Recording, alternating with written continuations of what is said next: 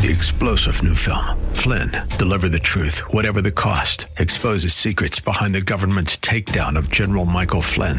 Flynn knew what the intel world had been up to. He ordered the first audit of the use of contractors. This set off alarm bells. He told the truth. He was the most dangerous person for Donald Trump to hire. They had to get rid of Flynn. Flynn, deliver the truth, whatever the cost. Available now. Watch it today. Go to salemnow.com. Salemnow.com.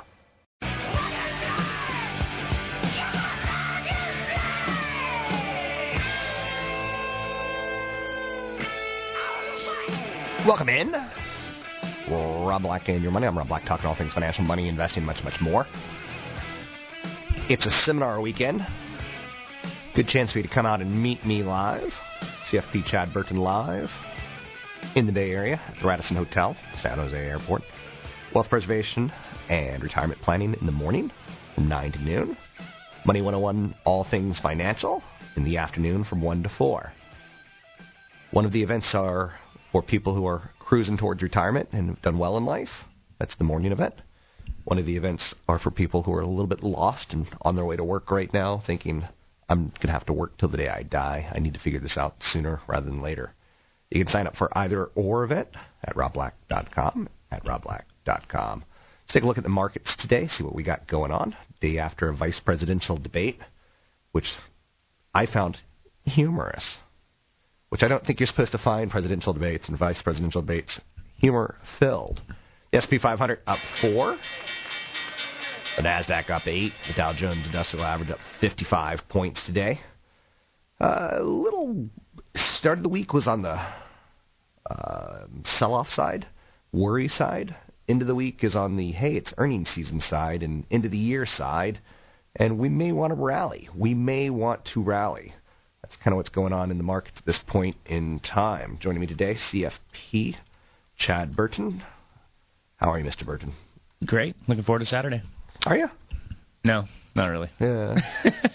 you and I, we would both do these events. Say that because I feel like I'm supposed to, right? The moment we do the events, we're like, I'm never doing a Saturday ever again. So, um, fiscal cliff pressure is starting to build on the market. It's starting to come up in conversations with average Joes, with vice presidents, mm-hmm, with mm-hmm. stock people. Uh, what's your thoughts on the fiscal cliff angle? Well, I think we're going to hear a lot of it in terms of what the CEOs are saying because what it looks like to me, and Wells Fargo I thought would be a little bit more, um, but what it looks like to me is that the bar is set extremely low for third quarter earnings. It's set in the dirt. I mean, if you remember a couple months ago, uh, companies were coming out and guiding lower. Yep. And so they were setting the bar really low in order to be able to come out and beat it. So what we're going to see is we're going to see flat revenues from a period this time last year to this year. The comps are pretty tough, and it was uh, it was interesting to see last quarter. You're not seeing you're not hearing many CEOs talk about the fiscal cliff. Now that's what is the main driver of things being very slow. And to me, if we get this fiscal cliff dealt with, and politicians on both sides of the fence know that we have to, every economist agrees that a fiscal cliff goes into play right along with you know, kind of phase two of Affordable Care Act at the same time, we'll probably be in a recession next year. But I don't see it happening. I see it being dealt with in some way, shape, or form, whether it's you know kicked down the road another year. Um, but if we get this kind of this path that we're going on in Europe, where they're dealing with their problems, it's going to take a while for them to get together. If we get the fiscal cliff removed, and if we get an administration that's real kind of small business friendly, I think it's time to be buying small caps if that happens. I've been underweight small caps for two years because large caps have been outperforming, but I think there's going to be an opportunity here soon. There's uh, a little bit of news out this morning. J.P. Morgan, which beat by 19 cents, strong mortgage business activity. It overshadows the revenue warning of advanced micro devices. Back to Wells Fargo, you brought it up. They beat by a penny, stock trading down about 2%. It's up 20% since June. So it's almost a, you know, unless they made hay into gold – it's pretty plausible that some people would take some profits, especially with um, concerns about the slowdown. But again, they're in the right business right now. They're in the business of mortgage refinances, and that's probably the hottest, sexiest sector in the United States. Yeah, and then you wonder after we get the next couple of years where everybody's refinanced, and we get to how are banks going to make money with low interest rate environment. We'll see how they do in a couple of years. Dollar Tree got in the way of a rebound this morning, um, basically warning. Strike an earnings warning out of Dollar Tree Fiscal cliff commentary out last night from White House Chief of Staff Erskine Bowles, former Republican Senator Alan Simpson, CEO of Goldman Sachs Lloyd Blankfein, all basically sobering up the market as uh, you know we're starting to talk a little bit more about it. Vice presidential debate last night, the divide between the Republicans and Democrats was plain to see. And it sure enough, you know, it, it, it reassures me that Congress is not going to get along for any time soon. Yeah, you know, it's tough because I didn't get to see the pre- vice presidential debates last night. It was one of those uh, deals where I'm flying into SFO, and it didn't work out too well. Yeah. It was a great day at SFO yesterday. What fool flies into SFO? You know, it's the first. I almost always fly into San Jose now. If I'm going to use an airport in the Bay Area, it's San Jose. Russ, the one time, ask my producer. the one time, I got a five-hour delay. They almost they canceled the flight I was originally on, and then I had to wait five hours at the airport for another. I think every Bay Area native flies into SFO once, and the first time it doesn't work out, it's always Oakland or San Jose. From that, then, then again, Yeah, yeah. forevermore. Yes, I know. Bad mistake. So, what are you going to be talking about at the seminar tomorrow? Well, what the the seminar tomorrow, we're going to spend a little bit more time on some of the estate tax laws that are expiring at the end of the year. So people that have large estates really need to come to this because there's certain things that can be done before year end to really save your family millions of dollars in taxes. Because right now, you know, usually you have the ability to only gift away a million dollars while you're alive. And right now, you can gift over $5 million, and you can kind of get that out of your estate now in the form of a type of a trust, and as well as all that future growth out of the estate. So, wealthy families, I mean, if you got, you know, extra couple million bucks, which is a great position to be in, and you're trying to protect that money so that two, three, four, five million doesn't get cut in half with estate taxes when the estate laws, tax laws change next year um, you really want to pay attention to how to do that. Or if you're saying, I've got a decent amount of assets, I want to leave it to my children, but I'm afraid that my kids are going to lose it in a divorce, they're going to get sued, they don't do well with money, they spend too much, and you're trying to figure out how to leave it to them, but leave it to them responsibly so that kids have a way to have some motivation to earn their own way in life. We'll, we'll be talking about that, and I give ex- specific examples too on how you set up a portfolio to create income in retirement in this uh, you know, I mean, historically low interest rates. How do you do that? We have more volatility in the market now, so when do you rebalance? And I give specific examples on from start to finish. Here's a person, how much they need, how much Social Security they get, what size their portfolio is, and then how we allocate between taxable dollars and retirement dollars.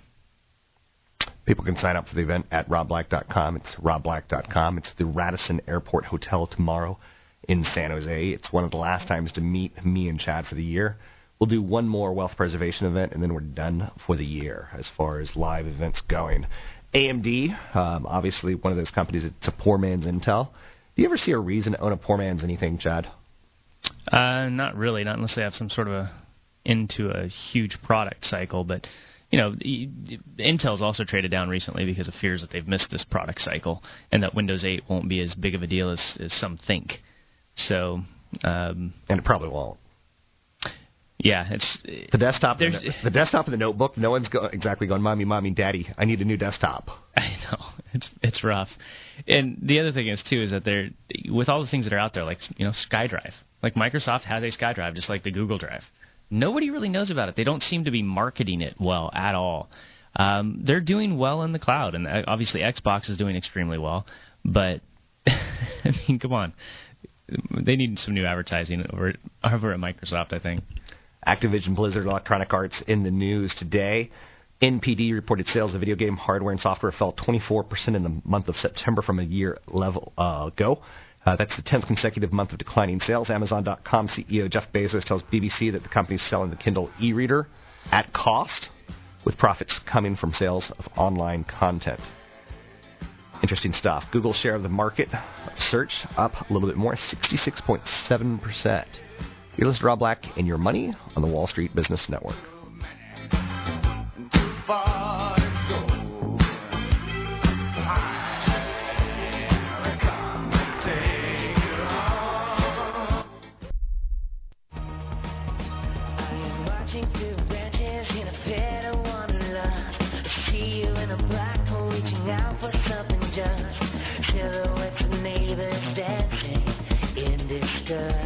Listening to Rob Black and Your Money on AM 1220 KDOW, an iHeart radio station. Then you heard about the pit. Been told to be afraid of everything that lives within.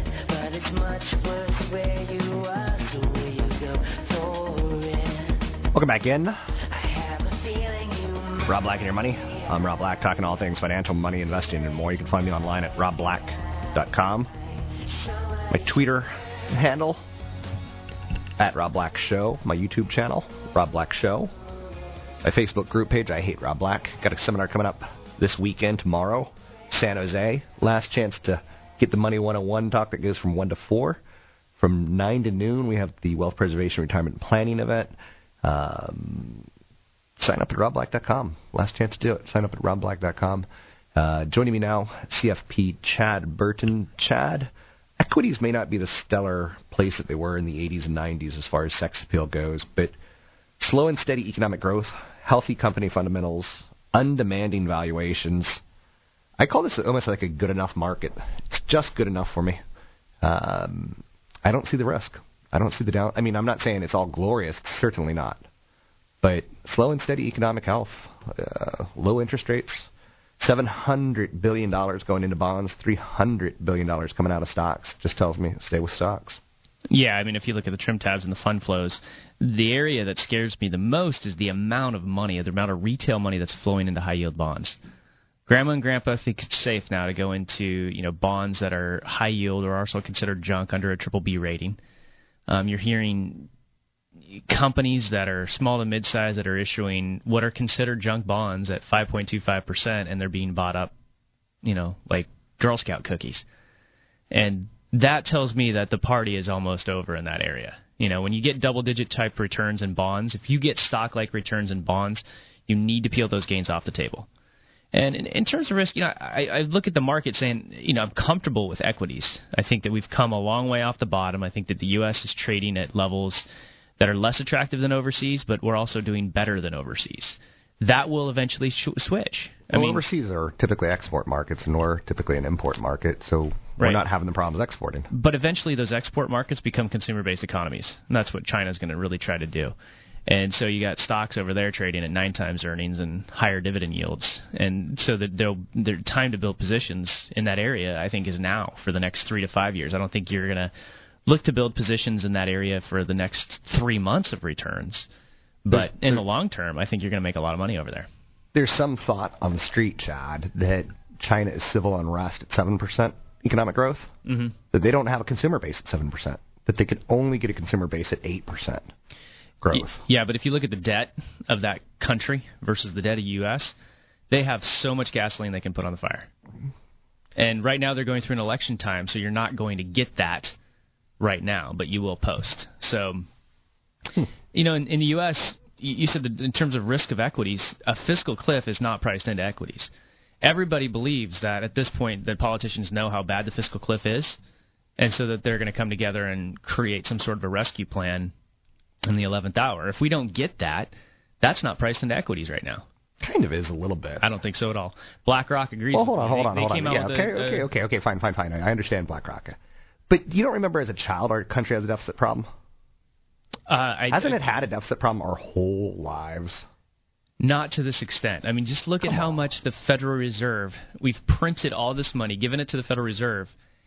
Within a couple of years, China owned the most U.S. Treasuries. Now the Federal Reserve owns way more than China. They've Every, increased every their country's printing. Yeah, I know, and and that that will that borrowing of money, that printing of money, will lead to other issues in the long run. So. Um, we've really got to focus on growth in this company, free spending and growth. You can't do the austerity thing; that's not going to work. That's going to end up like France and Spain and Italy.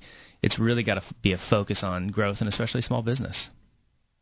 So what else you want to talk about? Starting points when determining asset allocation in retirement? Yeah, I, here's the point. I mean, people want to know how to set up their portfolios in retirement, but there's a couple of processes that you go through. Now, at the event, I go through the process of here's your expenses and how to figure out what goes into retirement. All the things that you're not thinking about that we talk about all the time. Things like what does Medicare Part B cost? What does supplemental insurance cost? Long term care. What about what you're going to do in retirement? Is there a charity you want to fund? Is there vacations you want to take? Is there grandkids? Is there that second home? Is there the motor home? All of those things that you really have to project in. And, and you have to look at those costs today and say, okay, I'm retiring in 10 years, so what's the effect of those various costs on inflation, with inflation tied to it? You have to project all those expenses forward.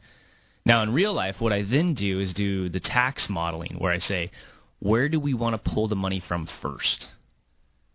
We have X number of dollars in IRAs, X number of dollars in taxable accounts, and we might have some Roth IRAs on top of that. So what we try to do first is realize we look out and say, at 70 and a half, I'm going to be forced to pull money out of my retirement accounts, whether or not I want to.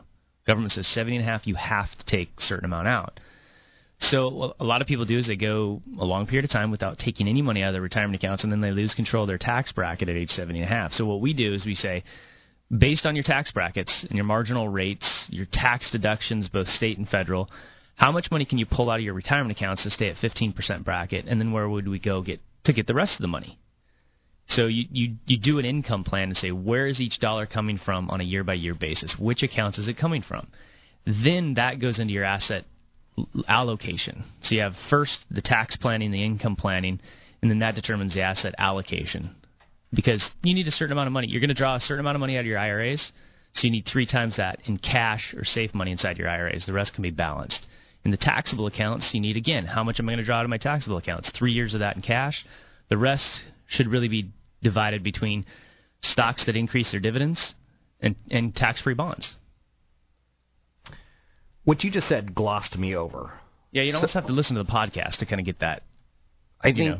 yeah, and the podcast can be found at kdow.biz, kdow.biz, and or at iTunes under Rob Black and Your Money or Rob Black and Your Money. But it glossed over me because I'm so far, I'm so many years away from that. Mm-hmm. It almost has to be within your two to three years of relevance, right? Um, actually, 10 years. But yeah, but for most people, I'm not talking about CFPs. Like yeah. Ross, that, you glossed over on that, right? Yeah, he glossed over on. it. In fact, he just committed Well, suicide. Ross, Russ never listens to us, anyways. Did I call him Ross? Definitely going Ross. That's how much I actually think about radio at this point in time. This is just therapy. Yeah, yeah. Um, but do you see what I'm saying? Is uh, people are going to delay this decision. People are going to delay this kind of information, Chad. Well, yeah, I know, but the the problem is, is that so many people go through it, especially in, in you know in their 50s, they go through these transitions, these job changes, or I hate what I'm doing, I want to do something different. I might not make as much money, but I want to be fulfilled. So you've got to model those things in your financial plan, otherwise you're just flying blind. And I don't need, I don't know how people can sleep at night when they just don't know. They don't know the date they're going to retire. They don't know what portfolio value they're shooting for. They don't know where they should be funneling their money into their 401k this year. I mean, how do people sleep at night when they don't know those things? I'm with you. And th- with that said, I'll talk to you a little bit in the next segment about some of the new services that are popping up that are kind of like wealth management without the personal touch. Talk about that. We'll talk about budgets and much, much more. Always remember, there's an event coming up around the corner. You can find out more about it at robblack.com. It's robblack.com. Tomorrow, going to be in San Jose, Radisson Hotel near the airport. Sign up at robblack.com. Service announcement brought to you by Reading is Fundamental, Library of Congress, and the Ad Council. HarrisCoach.com.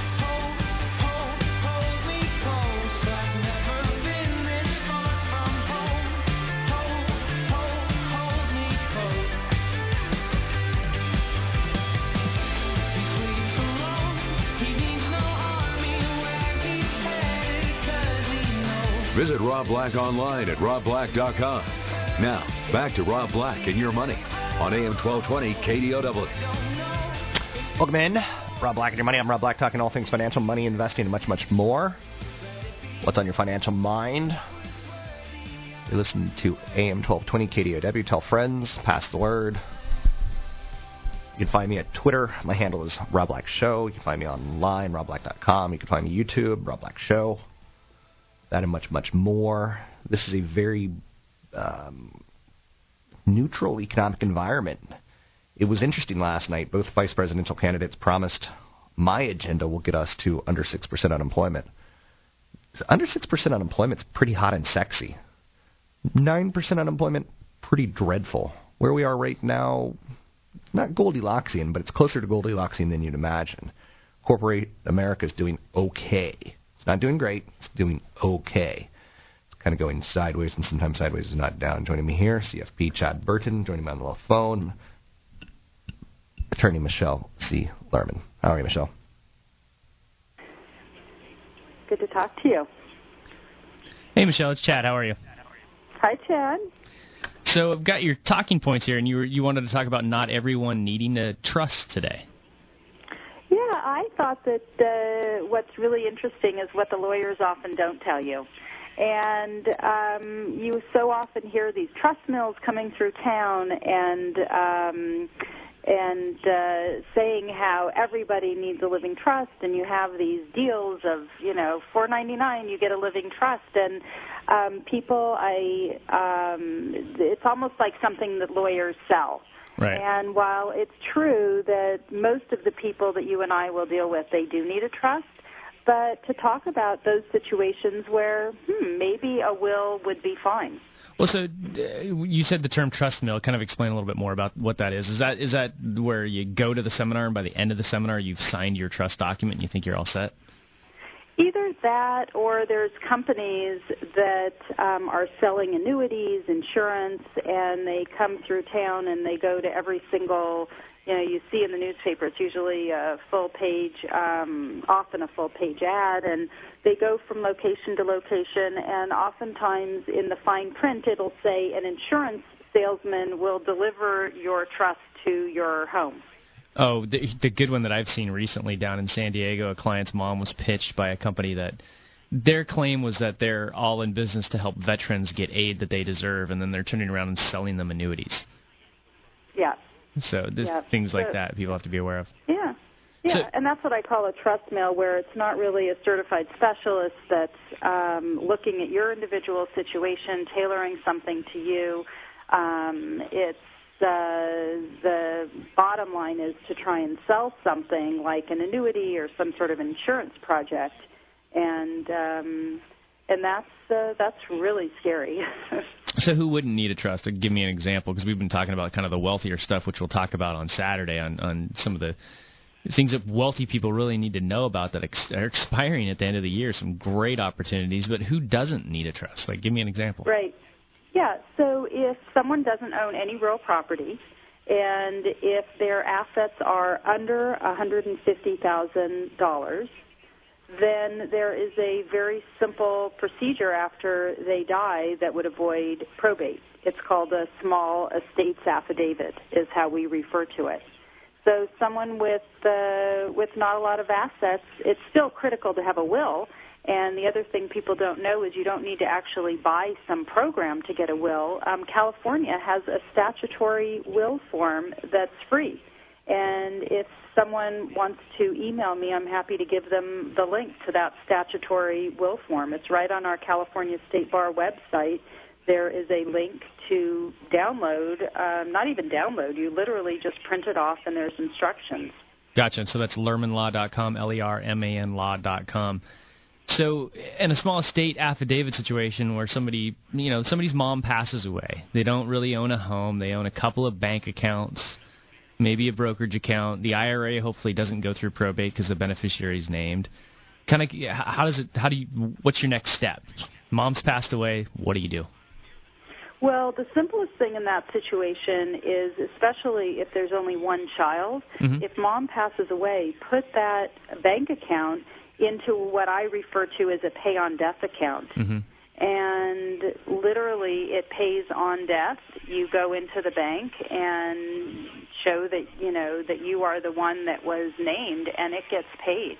And there isn't a lot to do. Of course, we still give a checklist for things like canceling credit cards, checking with the um you know there's lot there's lots of still um you know like a to-do list when someone passes away but it's not it's not probate and it's the same thing that you would do if you had a trust So just the same, a similar type of a checklist, but not necessarily that statutory probate fee that that California, you know, has attorneys charge on a larger estate. Let's say that same person they have a couple of bank accounts, a couple of brokerage accounts, but a house worth five hundred thousand dollars. And at that point, they are going through probate, right? So if it's a, you know, five six hundred thousand dollar estate, what's the approximate probate charge if they hadn't done a trust? Right. Um, California has a statutory fee. It's um, 4% of the first 100,000 gross value, 3% of the next 100,000, 2% of the next 100,000. And so when you calculate that up, you're looking at over $10,000 um, just in a statutory fee that goes to the attorney and then that executor who handles the probate is also entitled to that fee. So you're looking at literally tens of thousands of dollars of probate. But the other thing that lawyers often don't tell people is that a lawyer doesn't have to charge that statutory fee. That's the maximum, but a lawyer could charge less. And a lawyer could charge hourly. So if it's going to be a really simple probate, try and find a lawyer who will charge hourly. Okay, good points. Good points.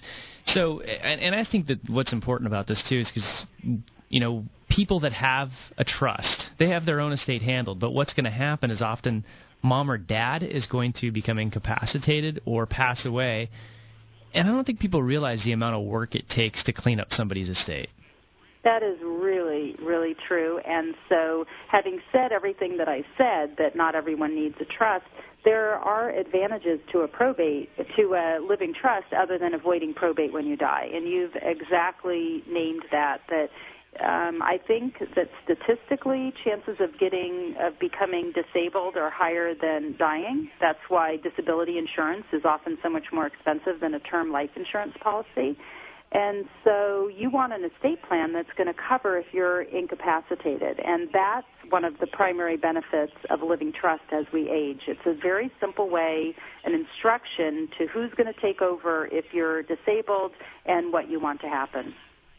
Great. All right. Thanks for the info, and we'll see you Saturday to talk about some kind of the higher level stuff for people that have larger estates, what they need to do in terms of everything from a living trust, how to leave money to kids without letting the kids kind of risk losing it with divorce, right, and with lawsuits. Right, and the huge focus for tomorrow is um, is the high net worth individuals because it's a huge opportunity to be able to leave over ten million dollars free of transfer tax, and uh, we're going to talk a lot about that. Yeah, you could really look at it at this point in time. You've got three months left to decide if you've got a big chunk of money. Let's say it's four or five million dollars. Do you want to leave that all to your kids or your favorite charity, or do you want to split it half between the government and, and your kids? That's really what the question right. is.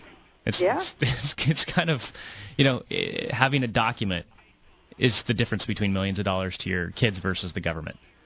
That's right. That's right. right. I mean, if the if the tax rate really goes up to 50%, and if the threshold that you can leave free of tax really goes down to a million, and that is what's scheduled. If nothing happens, that is what's scheduled to Right. happen by the end of the year. It's going to be really expensive to die. Yep, part of this fiscal cliff. Michelle, thanks a lot for joining us. Appreciate it. You can find Michelle at lermanlaw.com. That's L E R M A N law.com, and she'll be with us on Saturday, tomorrow. Tomorrow from 9 to noon, Wealth Preservation Retirement Planning, CFP, myself, CFP Chad Burton, myself, and Michelle from 9 to noon, Radisson Hotel, San Jose Airport, um, San Jose, California. Obviously, it's all about retirement issues, expenses, where to draw, efficiencies, safe money, bonds, dividends, portfolios, economic talk. I'll go over some uh, high dividend paying stocks as well. Uh, uh, Michelle C. Lerman, she was also going to talk about a dynasty trust, which again, a lot of people chat. I don't think they think of themselves as wealthy. But let's say I own nothing else other than a home. I'm going to be wealthy in 20 to 40 years in the Bay Area, in theory. But but in, in also there is your assets in your 401k, and there's the life insurance too. And if family has children, they have to have ten times their annual income in term life insurance, plus a couple hundred thousand dollars per kid for college to protect them if they pass away before having earned enough money to pay for that kid's college. So you have to sit and think to yourself, if you add up all the insurance and everything else, how much would go to my kids, and would I want them to have that at age 18? Sounds good. In the afternoon, we're going to be doing the Money 101, all things financial. You can sign up for that from 1 to 4 tomorrow at the Radisson Hotel. That's for people in their 20s, 30s, and early 40s who are starting to accumulate wealth. Insurance, 401ks, IRAs, asset allocation, good debt, bad debt, other topics. Sign up for either event at robblack.com. It's robblack.com. Chad is ACFP. You can find him at newfocusfinancial.com. That's newfocusfinancial.com. Follow me on Twitter, Rob Black Show. Follow me on YouTube, Rob Black Show. Follow me on Facebook group page, I Hate Rob Black. 30 seconds, Chad. Anything you want to plug about the seminars tomorrow? Wh- you know, if you're trying to figure out if you're 10 years from retirement, you think you're 10 years away or less, or in retirement, and trying to figure out how to transition your portfolio with where bonds are, with where stocks are, with the uncertainty that's out there. How do you rebalance and take income in the in the right way? This is the event you want to go to. Might be an urgent situation for you, might not. I think it always is when it comes to planning for retirement. You got to take that first step, and then things will start to fall into place smoothly for you. You sign up for the events tomorrow at robblack.com. You're listening to Rob Black and Your Money on the Wall Street Business Network.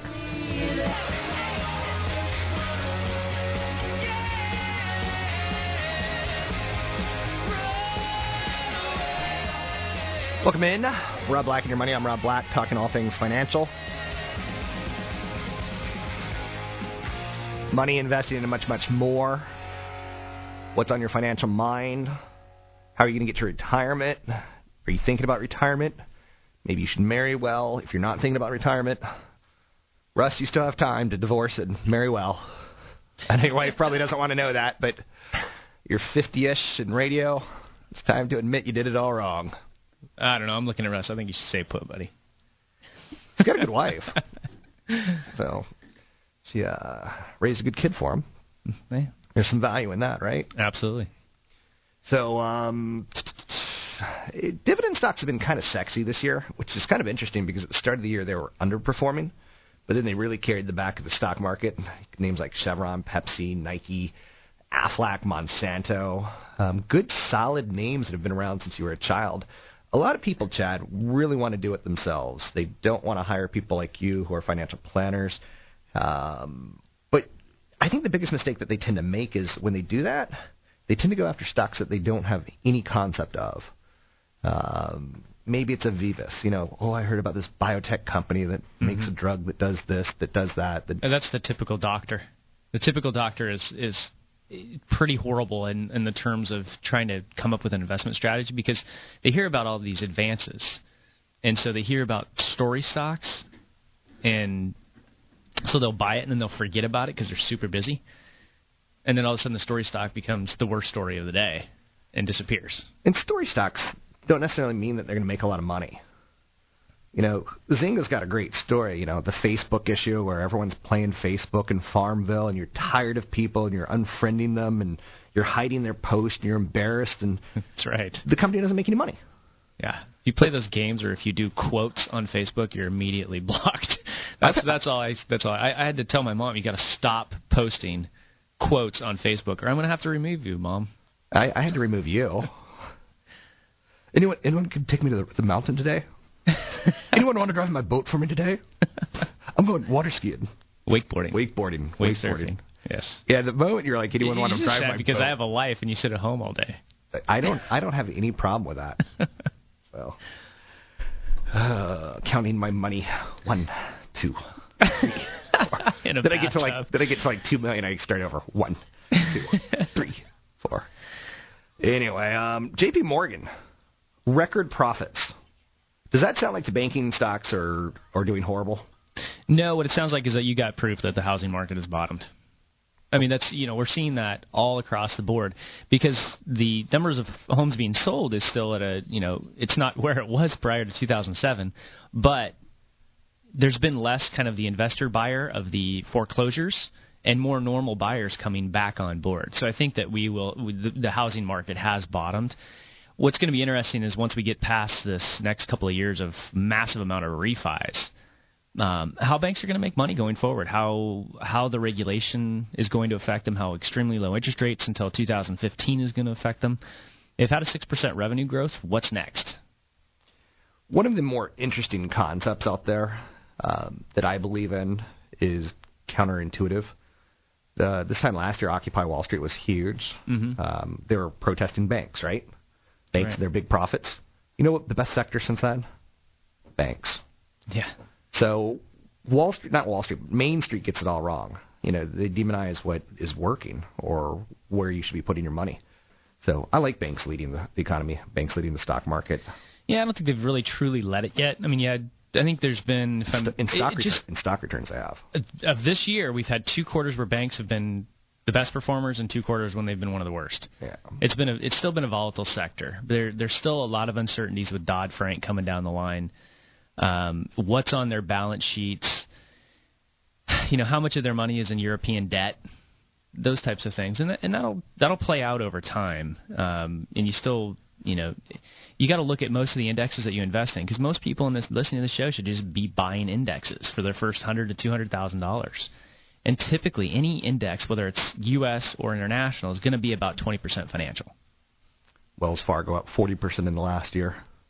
Pretty good, steady name. Uh, good enough for Warren Buffett.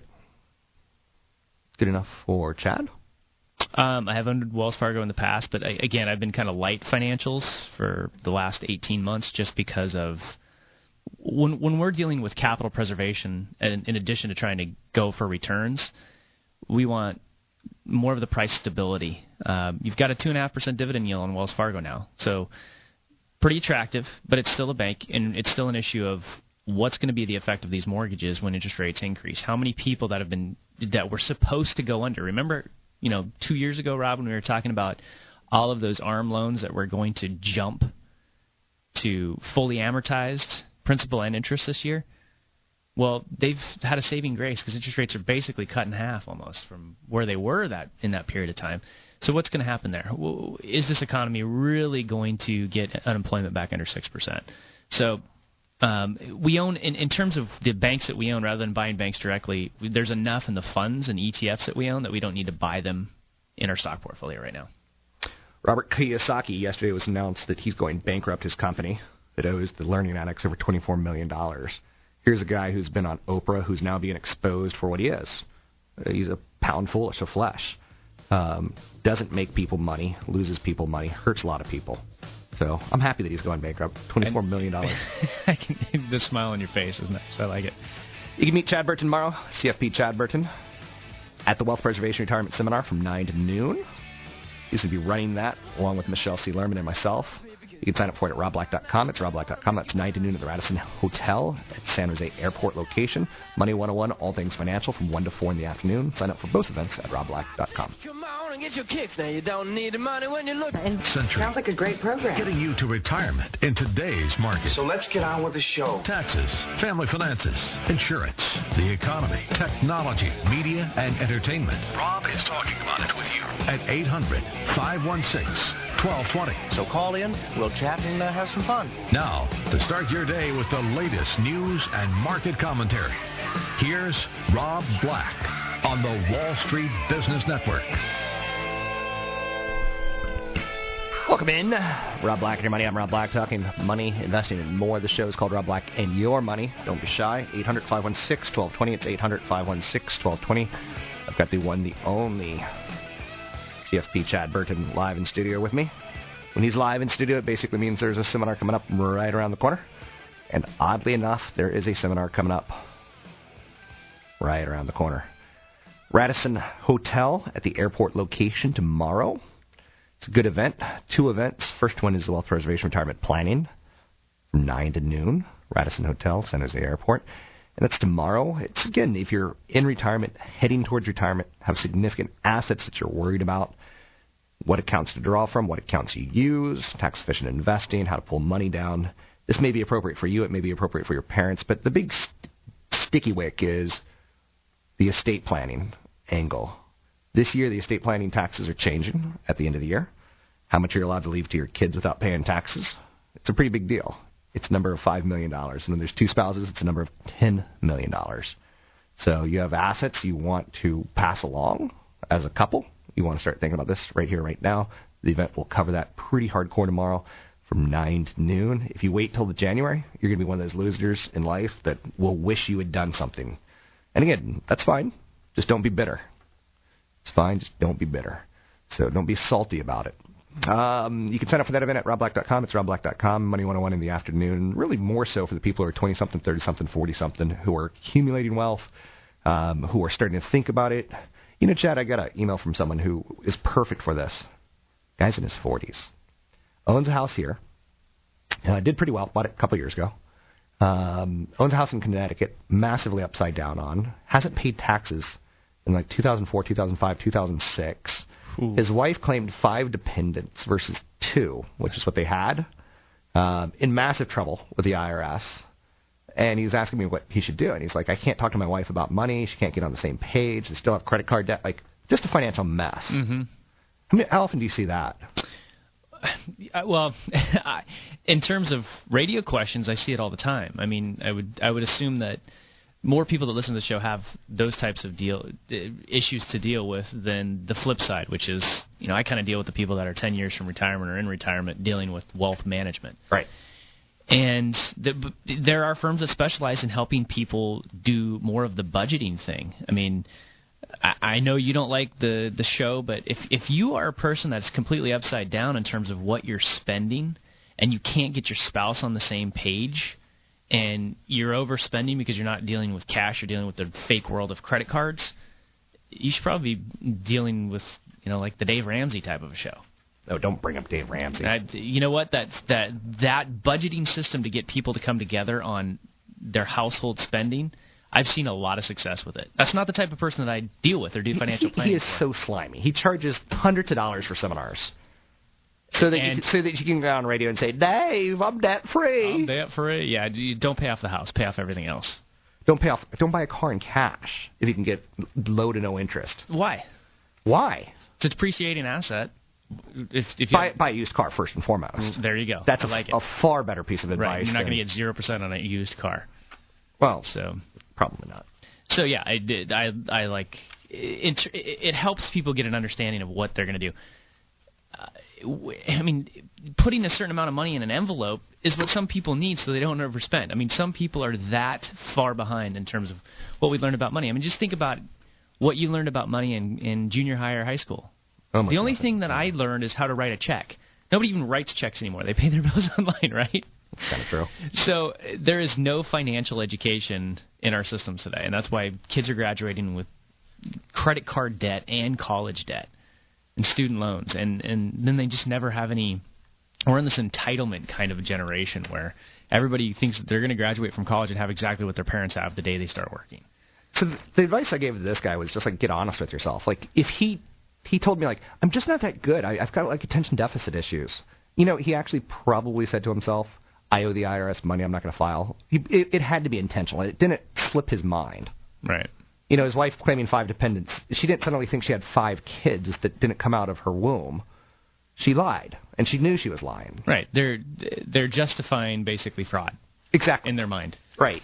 So you can't go you can't go bankrupt with the IRS, especially if it's three year old IRS debt. I mean, it's you're still going to pay whatever taxes that you owe, no matter what you do with your other personal debt. So don't play that game. You got to file your taxes. This is what's going to be interesting with what happens if you know Affordable Care Act stays in place if Obama's reelected, and the full fledged Affordable Care Act comes into play in 2014 when people are going to face a penalty if they don't buy health insurance there's tax credits that are going to come for the lower income people, but that's not going to get to their bank accounts until April 15th of 2015. So that's going to be a little bit of a mess. I can see a lot of people that are going to be having issues with taxes in 2014, 2015. Pretty confusing stuff. Yeah, that's actually gonna be a big thing to start thinking about. If like the payroll tax does go away, hmm a lot of people are gonna have a lot less money than they're used to. Right. So Yeah. and their deductions will all, all be wonky and slightly different. Um, speaking with CFP Chad Burton, at the event tomorrow, you're basically running the nine to noon one. Uh, anything that is new? Anything you know? Uh, anything changing in the world of financial planning? Well, I think that in terms of what's new, I'm going to go through even more specific example on a portfolio of, you know, go through a portfolio situation where if you're 65 years old and you need $100,000 off your portfolio to live because you're getting another 25 to 30 off Social Security and pensions, how much do you need? That's going to be at least 2 million bucks. And that's a little bit of a shocker to people, but that's hey, that's Bay Area living. Um, if you're, you know, somebody that's making 100 grand a year now and you want that same style of living in retirement, you've got that money. You've got to have it last for at least 35 years. And so I go a specific example. It says if they have X numbers of dollars in retirement accounts and X number of dollars in, in taxable accounts, how do we go about figuring out how to allocate that and where to pull money from? Because it's it's confusing. You got cash, you got taxable accounts, you got Roth IRAs, 401ks you know where do you pull from because that determines your overall asset allocation so specific example there and also talking a little bit about uh, some of the alternative investments i'll save the dividend stocks for you know you'll be talking about that but what is an alternative investment and where does it go in your portfolio What is an alternative investment? well you, you look at a simple Uh, ways we know we know what an alternative lifestyle is. is an alternative investment similar? Yeah, yeah. I mean, it's a it's kind of a growing area that Morning started and used to report on. Um, for example, one I own is uh, AMLP, which is a oil and gas master limited partnership. Now, people hear about these oil and gas master limited partnerships like ONEOK and companies that trade on the on the New York Stock Exchange. But they can become a tax headache because of the K1s they issue. You basically are filing an extension every year, but you get some real tax favored income. This is an ETF where you don't get a K1, but it's a little bit interesting in how they charge their fees and what what you perceive as the fees. So I can talk about that after the break, but that's one, and I'll talk about another one that I don't own right now, but I have in the past. Okay. You can sign up for these events at robblack.com. It's robblack.com. It's wealth preservation and retirement planning tomorrow from 9 to noon. Let Chad take the first segment. Then I will carry the, the back half with the Money 101 All Things Financial. One is for people with wealth who want to preserve it and want to retire with some class and dignity. You know, my retirement plan for the Dave Ramsey people of the world is buy a gun, rob a bank, life in prison. It'll probably be an upgrade from the, the trailer park for most people, um, which America's heading towards, Chad. I'm really worried America's not saving enough for money for retirement, especially with uh, the entitlement program swelling. We've become an entitled nation. We're kind of like Europe. We're where Europe was 30 years ago. So where will we be 30 years from now? Where Greece is? Good question. You can sign up for the events at robblack.com. That's robblack.com. Station.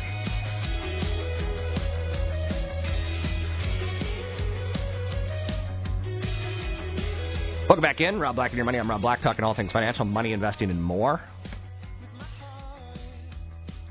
What's on your financial mind? There's an article reported yesterday in Forbes called Rich Dad, Poor Dad, Bankrupt Dad. It talks a little bit about Robert Kiyosaki, author of the best selling Rich Dad, Poor Dad, which is oddly enough a book that no one's ever been able to find the Rich Dad, i.e., he made it up. If you ever read the books, they read in a very humorous manner of, he'll say on one way to get wealthy is put all your eggs in one basket, and then a couple pages later he'll say, don't put all your eggs in one basket and, you know, buy a lot of things in a lot of different ways. It's just a bunch of crap, is what it is. Uh, the tips, the tips in his book run from gamut from ridiculous to illegal to downright hurtful. He's advocated insider trading. He's lied. There's a book coming out later, uh, a couple months from now, uh, that I, I'm looking forward to reading. It's called Pound Foolish: Exposing the Dark Side of the Personal Finance Industry. You know, Kiyosaki's weaseled his way into people like Oprah Winfrey's show. He owes the owner of the Learning Annex over $24 million and has just filed bankruptcy. Of course, he won't go bankrupt because he's protected himself from bankruptcy with law, which he's allowed to do, which I highly recommend. But his corporation gone, wiped out. You see all this Rich Dad Poor Dad seminars, and then they say a small disclaimer. Then Kiyosaki wouldn't even he wasn't going to be at them. No, he'll he'll send a videotape. Right. So Right. he cares that much. He's chilling in Hawaii. But you know what? I, I bring that up, Chad, because there's people, and I mean, we're all guilty of this. When you turned 18, a bug bit you that said you want to know something more about financial information. You consumed it, and you went to wherever you can get it. So you went to the bookstore and you looked at personal finance, and his book was right there. Mhm. So a lot of Americans consume that crap because it's the first step to educating yourself about money and investing. Um, any thoughts on where people should be going to learn about money and finances? And you know, again, you and I talk about this all the time. Mint.com, great way to start a budget. Right. Um, and it, it's it's almost too simple. And another great site that I'm seeing too, um, which is kind of more of uh, for women by women, is LearnVest.com. It's some great budgeting tools. Yeah, they've got, they've even gotten to the money management side. So I think read as much as you possibly can, but always realize that there's always and there's there's almost always an angle out there, right? I mean, if we just look at Ric Edelman, who is the largest, I think, one of the largest independent registered investment advisors out there now. Yep. Awesome first several books, right? You and I talked about it all the time. His last several books have his last couple of books have been more sales oriented, where they create portfolios with exchange traded funds or ETFs where they're charging like two percent fees. Unbelievable. It's, you know, it's too much for an ETF portfolio. I love it when you say unbelievable. It sounds like a little bit Mike, Mike Tyson. You know what I hate it when I say is absolutely. I hate that word because everybody on TV and radio uses it too much. Absolutely. Yeah, absolutely. We'll make a point on that. Slap me when I say that. You gonna watch the you gonna watch the Giants next series? Um, I, I'll watch an inning or two. If- Absolutely. I can't- if, the longest that you've ever seen me sit is two hours when you and I do radio. I can't sit through an entire baseball game. Can't do it. Okay, big event tomorrow. Um, wealth preservation, retirement planning, estate planning tips, hints, tricks, things along those lines. Um, anything that we're missing that we haven't hit when talking about that? Radisson Hotel tomorrow, San Jose. Sign up at robblack.com. No, I think um, you know Michelle Lerman, that is the estate planning attorney that's going to be there with us, um, has a checklist that she can email to you. So you can uh, find it at lermanlaw.com or Michelle at lermanlaw.com, and really it's it's it's a it's a checklist that gets you to think about all the different aspects of estate planning. But what I want the baby boomers that are listening to the show to think about, talk to your parents about this stuff because I've seen it. I've had to deal with settling estates on great Hold on, aunts aren't the baby boomers? Aren't they the parents now? They are the well, the, the baby boomers' parents Oh, are all want to talk passing to away. Okay, so you want to talk to their Yeah, okay. because I mean, the we've got the baby boomers that are all turning around 60, 65, and their parents are passing away right now. And it is such a fiasco to deal with an estate. I mean, here's the worst estate to handle. Mom and dad bought individual stock certificates, Okay. dividend reinvestment programs. They're, they've got accounts at Bank of New York Mellon, and they, they're depression era, so they had their money spread out among a whole bunch of different banks. I mean, you're talking about a full time job for a month or two on trying to clean up this this this mess. So you got to find a way to approach this estate planning checklist with not only yourself and your own family, but also with your parents to save yourself time and money in the future. It is not an honor for those people that are listening out there. I want to name you as the executor of my estate. Yeah. That's not an honor. It's like, hey, I want you to do this job and be drastically underpaid for it, and watch my family fight and and be and, and be hated by all. That's pretty much what you're what you're being Signing up assigned. for. Yeah. It's Unless- interesting that you say that because I've asked you, would you do it for me? And you're like, absolutely. Chad's probably the most financially responsible person, fair person that I know. Would I ask my brother? Not a chance on the planet. Mm-hmm. You know, not a chance. But yet, I know in my family, you know, my grandfather, uh, when grandma died, uh, an aunt took over, and she's hor- she hates it. She hates the responsibility, and people hate her. Yeah. They're like, why didn't you sell the oil well? Why didn't you keep the oil well? Why didn't you sell the oil well? Why didn't you keep the oil? Like literally, that's the conversation that she has to go through every Thanksgiving. Yeah, gosh, yeah, it's it, it's it's not fun, especially when there's just when they haven't thought about the little things like who gets the wedding ring, you know, who, yeah, gosh, it's it. If you want specific things to go to specific people, and you're you know 87 years old, give them now while you're alive. My mom's on her. She's waiting to die. It's the way I refer to it. She's had a couple strokes. She stays inside, watches TV all day. Mm-hmm. Um, I asked for the frying pan. She gave me the frying pan. I asked for the rocking chair. She gave me the rocking chair. And I'm like, take me out of the well. I don't need it. Uh-huh. At this point in time, sell everything and split it five ways. I don't want it, the money. You know. Um, And that's what I would do. Like if I would be the trustee of your estate because I know that I could look through the documents now while you're alive and say, okay, this does work. This is I'm not going to be dealing with any issues. well, you know, I'm if gonna, you don't yeah, have, you know, I'm going to come up with crazy stuff. There's gonna be, like, people have to- hidden videotapes with treasure maps. I I'm going to put a note in my pocket the day I die that says something like, "Watch out, beware, Chad," something like that, so that everyone's like, "What do you mean that by that? What do you mean by that? What's Chad doing wrong?" Oh, lovely. I'm going to put in stipulations. You have to eat like toenails and things like that in order to get disbursements. Yeah, yeah. I'm going to be the fun guy who dies, not the lame guy who dies. But yeah, my haunt, dad. haunt people. You can haunt people after you die. I mean, want- very absolutely. easily. You can put stuff in your in your trust that says. Well, first of all, we, we you, one of the things that's on this checklist is that you can get, and again, Michelle at LermanLaw.com is. If you're leaving money to kids, how do you want that dispersed? Do you want them to have it all at age 18 and lose all their will to work because they think a million dollars is a lot? A million dollars to an 18 year old is not a lot of money. If you add up their Pretty good trip to Europe. if, the, if you exactly, but if you add up your present value of your earnings potential between 18 and 65, it's millions of dollars. Right. And so eh, you, you've got to make sure that there's still motivation left. And also for for a couple that has a couple million dollars in their estate, which remember includes the life insurance, includes the retirement accounts, the home. Do you have what's called a bypass trust? There's when you're married, you have two people that have a certain amount of money they can leave to their heirs Right. when they die. If the first one that dies, if their credit amount doesn't go into a bypass or credit shelter trust, they lose it forever. And that's millions and millions of dollars a mistake. And also, wealthy people that have growing assets, they can fund that while they're alive right now, especially with some of these laws that we're going to talk about on Saturday that are expiring in January. If you own a house, if you've got a 401k, if you're in your 40s, you want to set up a trust this year. If you're in your 30s and own a house, you want to set up trust this year. That's all I'm going to tell you. You're going to learn more tomorrow at the Radisson Airport. You can sign up for the wealth accumulation or wealth preservation event at robblack.com.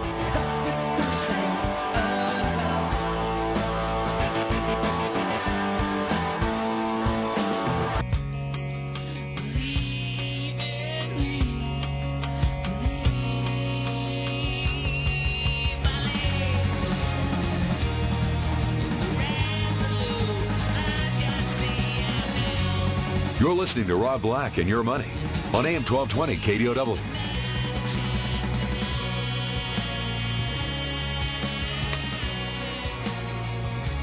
Welcome back in. Rob Black and Your Money. I'm Rob Black, talking all things financial. I read an email from one of your clients yesterday, Chad, who got to know you from knowing me through radio. A guy named Greg. He talked about how he felt blessed or lucky that his wife raised two great girls, but that you know he encouraged them to go get real careers. And I know that sounds goofy that we say that, but that's one of the best things people could do in their lives. If you're under 30, consider going back to school and like a real school, not a for-profit school, but a real school. Right. Um, a Stanford, a UC Davis, not you know a Corinthian college. Nothing against fine Corinthian leather. You know, there's no such thing as Corinthian leather. Really? Made it up. So, um, but a career. Think about how much money you and I have wasted, and probably me more so than you on women, on dating and finding love and passion. Um, if I had to put that much effort into college, like I'd have, I'd have like 18 master's degrees. I'd be a philosopher of philosophy. Oh my gosh, yeah, it's it's amazing how much people are going to spend on their kids' education, and they really don't spend much time looking at the return on investment of the college that they're going to send their kids to. It's so important these days because so, the, the unemployment rate on college grads is so high right now. Yeah. It, I mean, people need to flat out put their foot down and said, if you're going to go get a degree in philosophy or whatever, I'm not paying for it. You're on your own, kiddo. Or Sorry. Even, or even more importantly, like th- here's one that gets me, and we see this a lot in the Bay Area because it's encouraged. Taking a year off from work, go find yourself in Asia, or go like that's fine if you're wealthy, but if you're in mid career, you're taking you know again you work what 25 to 60.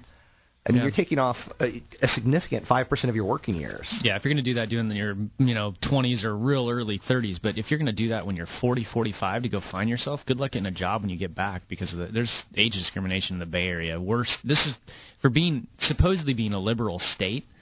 It's the worst. I mean, we have clients all along the West Coast, across the country. This is the worst state for age discrimination that I've ever seen. I my brother, you know, Clint, he's at age discrimination back on the East Coast. Yeah. I mean, it's a lot of people think they're going to work till 60 or 70, Mm-hmm. and then they find out we just got downsized at 50 and I can't find another job. Right. Those are the ones Perfect, perfect example. My engineer here, he had a great career in radio.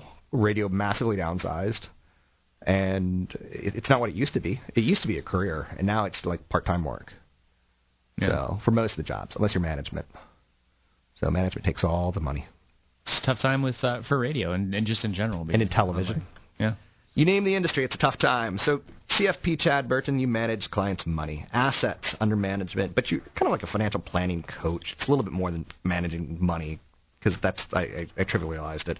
But a two million dollar portfolio. Um, let's talk about a real life scenario. Yeah, I mean, if well, what I go through at the event is somebody that's that they add up all their expenses. Here's my lifestyle expenses. Here's the things I want to do, and and here's all the taxes that I have to pay when I pull money out of my 401k, and and you know what are deductions will will and will not be there in retirement, and come up with you know a gross income need. How much of that's taken care of Social Security? Let's say you have hundred thousand dollars that's left over that you got to draw from your portfolio from 65 to you know 90 to 100 years old. You need at least two million bucks. And so if you had that $2 million and it was evenly split, which it's not for most people, let's say it was evenly split between taxable accounts and, and retirement accounts, you're going to have a certain amount of safe money in each account because you're going to draw from both accounts, even from day one. A lot of people make the mistake of putting off from drawing from their IRAs. Don't do that because at seven and a half, you'll lose control of your tax bracket.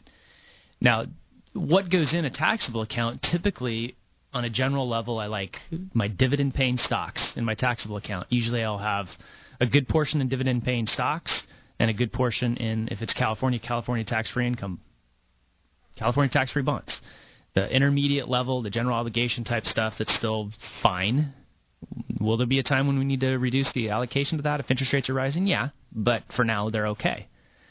Um, in the retirement accounts, it gets a little bit more specific because in retirement accounts, that's where you want to hold more of your alternative investments, your small cap, your emerging markets, the stuff that has more turnover and causes more taxes. Because if you're holding it in your retirement accounts, you're not going to pay current income taxes on it until you draw it out. So I allocate my retirement accounts a little bit more differently. I'll have some in a balanced portfolio of no load funds and ETFs. Um, I'll have some, you know, an index type of a product that's kind of in between stocks and bonds where you get some upside potential of the market without the downside risk, and I'll have some income guarantee stuff in there. But you've got to look at the overall portfolio. And it actually, at the event, I show you the allocation first and then how to do your income planning second with taxes. In real life, you have to do the, the income planning first. Know where every dollar is going to come from and then let that drive the asset allocation in the account. So uh, this sounds a little bit confusing on trying to show it on, you know, talk about it on radio, but at the event, we get pretty specific on how you actually go about doing this. Interesting. Um, CNBC is reporting that Paul Ryan won the debate last night. MSNBC is reporting that Joe Biden won the debate last night. What I see in that is people who care about business are thinking Republicans. People who care about you know social issues are thinking Democrat. There's something called a low information voter. Um, Mm-hmm. Lindsay Lohan came out and endorsed Romney because of jobs. Um, Hulk Hogan came out and endorsed Romney because of um, he'll take the lead and run. Jenna Jameson, adult film actress, endorsed Romney because when you're rich, you want a Republican in office. it's it's isn't it funny that most people can sum up their political views and when you're rich, you want a Republican, you want someone to go take the lead. It's like people can sum up their whole. We don't we oh, we spend a lot of time watching TV. We don't spend a lot of time forming ideas. Right, I know, and you, and I had to do that myself because I was just hearing this term Obamacare and being disgusted just by the name of it. But you, I was talking about on a Monday show a couple of weeks ago, and yeah, you know, what is the Affordable Care Act? Let's first of all let's call it what it is, which is the Affordable Care Act. What's it going to do? Because I was hearing from a, a nurse who conservative, fiscally conservative friend that's a nurse that likes a lot of the wellness push that's in the Affordable Care Act, keeping people out of the hospitals, making it so that you know people fix their lifestyles. But that's the problem is that how are you going to fix these people? You know, the the person that's eating a block of cheese while they're riding around on their scooter, and complain that they have bad knees and they can't exercise. That's they're riding around a scooter eating a block of cheese. I mean, That sounds pretty good. it does. I like my cheese, but I also like the gym. So Speaking of which, the McRib. Why is it a temporary menu item? I don't. I, why is it an item at all? You know, what, Have you ever had a McRib? no. Me neither. Yeah, I don't, it's a tough thing to find me at a McDonald's. Yeah. Maybe when I'm on vacation in the Sahara Desert and it's the only thing that crops up around the corner, kind of thing. Yeah, when you're just dying, you've got to have something now. No, but. so they've got a problem with Christmas and the holidays generally. McDonald's festive season and the McRib's coming out. and the eggnog shake. I just said like magic to some of our listeners' ears. If if that ringed like good to be you, there's something wrong in your life. so CFP Chad Burton, big event tomorrow. Um, for the Money 101, the the All Things Financial event, what's some of the things that you wish you could have done earlier in life, or some of the things you did well as far as money goes? I just start socking it away as early as possible. I mean, really, it's it's so easy now to buy index funds or ETFs, which, an ETF is exchange traded fund. It's basically an index fund that trades like a stock. Right. And you can almost every brokerage firm has at least a 100 you can buy without a trading cost at all. So you can put the money in and you can get these internal costs of, you know, 10 basis points and just start building wealth that way. And it's something you, you've, you know, put 10% of your pay away from the day you start working. And really that's the the thing that people have to focus on. The second one is that I talk about at the event at the Money Money 101 event how to pick the funds in your 401k. The problem is, that everybody looks at such a short-term period, the one and three year returns, and that's where they allocate their money. Oh, this one's doing really well. I'm going to stock all my money away in this. That's about the worst thing you can do. Buy the stuff that has a great 10-year average return and is doing poorly right now because its turn is coming. There's a concept out there that people really don't want to pay for financial advice. They don't want people like you, per se. That they want to be as cheap as possible. And what they should be doing is going with the lower cost funds, and yet they go out and they spend high cost on mutual funds, high cost on annuities. Um, I'm stunned by how many people still go after annuities because they think it's it's a better investment than going after a well diversified index fund. Yeah, I mean, there's a place in portfolios for no-load annuities, but And that's maybe for people 10 who are retired. within five years from retirement or in retirement. And Not a great way to accumulate wealth. It's a horrible way to accumulate wealth because you're talking about fees that are two percent or more. So it's a way to conserve it once you've kind of built that nest egg up. Um, you know, and, and there's a lot of places out there that call themselves financial advisors, and all they do is they want to accumulate a bunch of different portfolios from a bunch of different people and not tell them how. They're not going to sit there and say, "Here's what you should do with your stock options." Oh, you want to change careers? Here's how long you're going to have to work in this new career. Here's what you should do with your estate plan. Um, and people, you know, still pay a quarter to one percent a year to these places that call themselves financial advisor, but they're not. They're not giving the specific family advice. The only accreditation that I believe in is CFP, CFA. Those are the only two that I've uh, put any. Senior Certified Retirement Specialist means absolutely nothing. There's no such designation. Right. It's just a made up. Like there is a designation, but it's not well respected in terms of what you have to go through to get a CFP or CFA. Yeah. Not even close.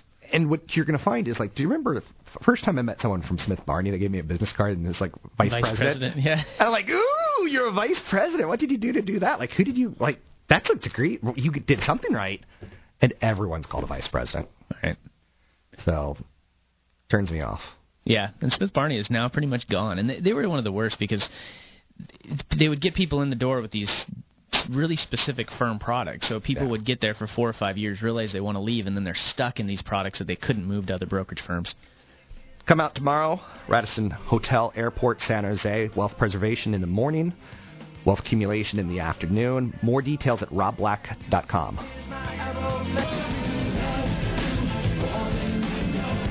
See, one of the sexier stories come out recently, Chad, was a Zumba fitness studio was doubling as a brothel Really? Yeah. Where was this at? in Maine.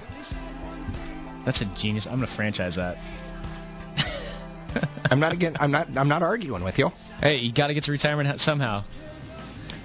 Calling all Zumba fitness freaks. I don't know what. Alexis Wright, Email me now at. 29-year-old fitness instructor from Wells, has pleaded not guilty to 106 counts of prostitution, invasion of privacy, tax evasion, and other charges for allegedly accepting money for sex and secretly videotaping her encounters. Like that sounds like a a, a website. Was- it sounds like a TV show. Other Zumba people, or um, now we're getting all Jerry Springer here. I know, but I don't know. The story instantly instantly scintillates, doesn't it? Like it's kind of like kind of a sexy story. Like I wasn't when I brought it up, I wasn't kidding. You're, you're a torqued individual, I tell you that. I don't know. I just see headlines. I live in headlines. You do.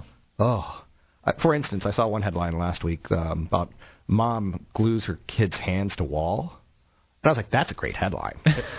I mean, that's funny, right? Like in China, they'd probably reward that person for being an outside the box thinker, but her kid goes into a coma is at the next line of the story, and she's facing life in jail. Like, oh, Oh, gosh.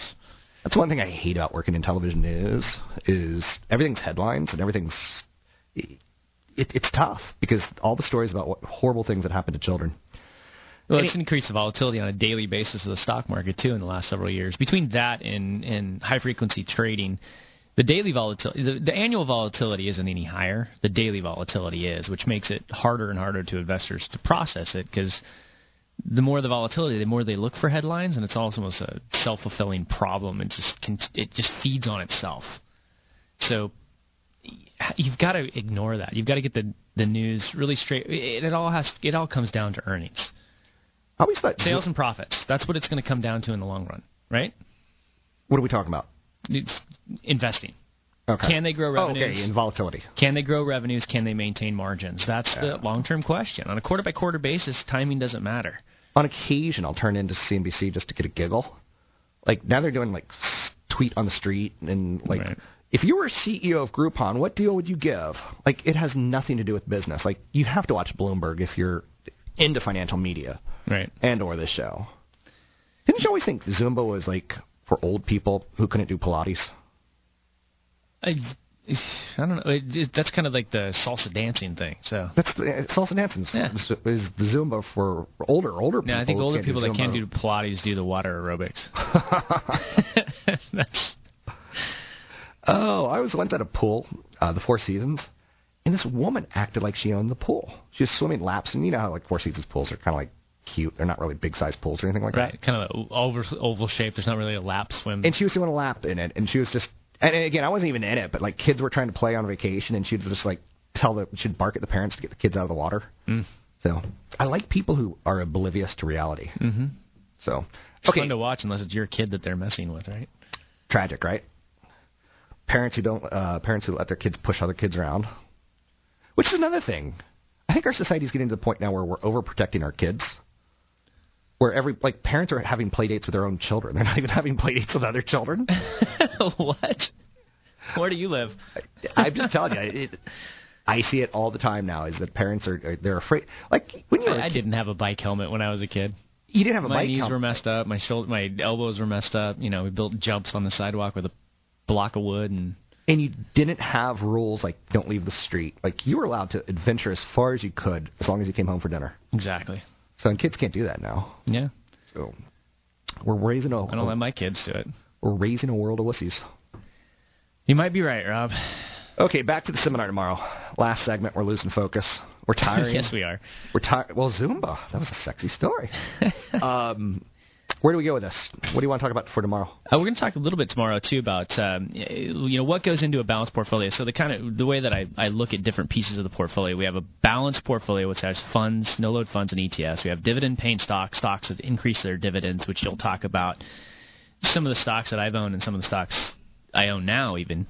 Um, and some of the income guarantee stuff that's out there, which are basically no load products that have like an, an annuity, lifetime annuity backup if the market doesn't do well. But also in the balance portfolio, what can, it constitutes an alternative investment. So, for example, I think uh, especially if tax laws change on incomes, things like master limited partnerships will become more attractive. And I'm not talking about the stuff that people bought in the 80s and lost money on. I'm talking about publicly traded stocks that um, what they do is they ship natural gas and oil through their pipelines or transport it, and they really charge a toll for doing that. So it's a it's an income play. And the way that the the tax structure works is that you get a lot of return of capital, um, you get a lot of basically, and you get a lot of income at the six to seven percent level, and it's pretty tax favored. But it's also in the form of a K1, which if anybody that's invested in these things you know what a pain in the butt that is. There's ETFs that allow you to invest in those without getting that K1. Um, there's also ETNs, which are exchange traded notes. And those I don't like as much because then you're it's just a note. It's uncollateralized debt obligation. So there's ways to get that type of an income. There's it's more volatile than a bond, Rob. I mean, it's going to move with oil prices, but the income there is, is the income is there and the tax favored income it's very attractive to people that are going into retirement. There's also kind of spaces between stocks and bonds. So if you've got cash and you're not really wanting to go into bonds because interest rates are so low and you've got enough stocks already and you think things are fairly valued, what's an alternative investment? There's investments and Morningstar has a whole category now. Um, for example, one fund that I've owned in the past, I don't own it right now, Gateway Fund. Sells covered calls in the S&P 500 and uses that to buy protective puts. So you get a portion of the upside without all the downside risk. Join us tomorrow, Wealth Preservation Retirement Planning event from 9 to noon. If you want a free ticket, drop me an email, rob at robblack.com. Otherwise, sign up for the event at robblack.com. Both events at robblack.com.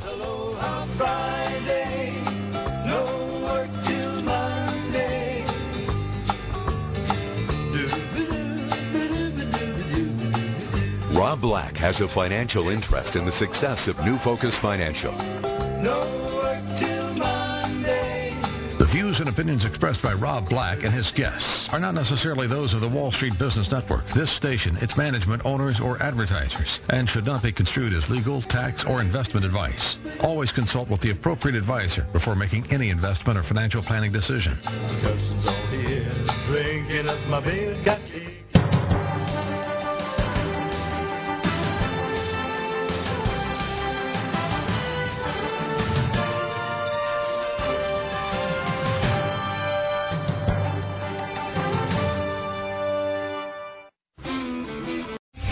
Drinking up my beer, got Three star general Michael J. Flynn, head of the Pentagon Intelligence Agency, knew all the government's dirty secrets. He was one of the most respected generals in the military. Flynn knew what the intel world had been up to. He understood its funding. He ordered the first audit of the use of contractors. This set off alarm bells. The explosive new documentary, Flynn, Deliver the Truth, Whatever the Cost, uncovers the facts behind this scandal. Flynn told the truth. He was the most dangerous person for Donald Trump to hire. I find out the worst enemy that I'm going to face in my life is right here in America. They took my assessment and they wanted me to change it. And I was like, I'm not changing it. They had to get rid of Flynn. with in depth interviews, archival footage, and never before seen personal records of the man behind the headlines. I just felt like I was drowning. Flynn, deliver the truth, whatever the cost. Available now. Watch it today. Go to salemnow.com. Salemnow.com.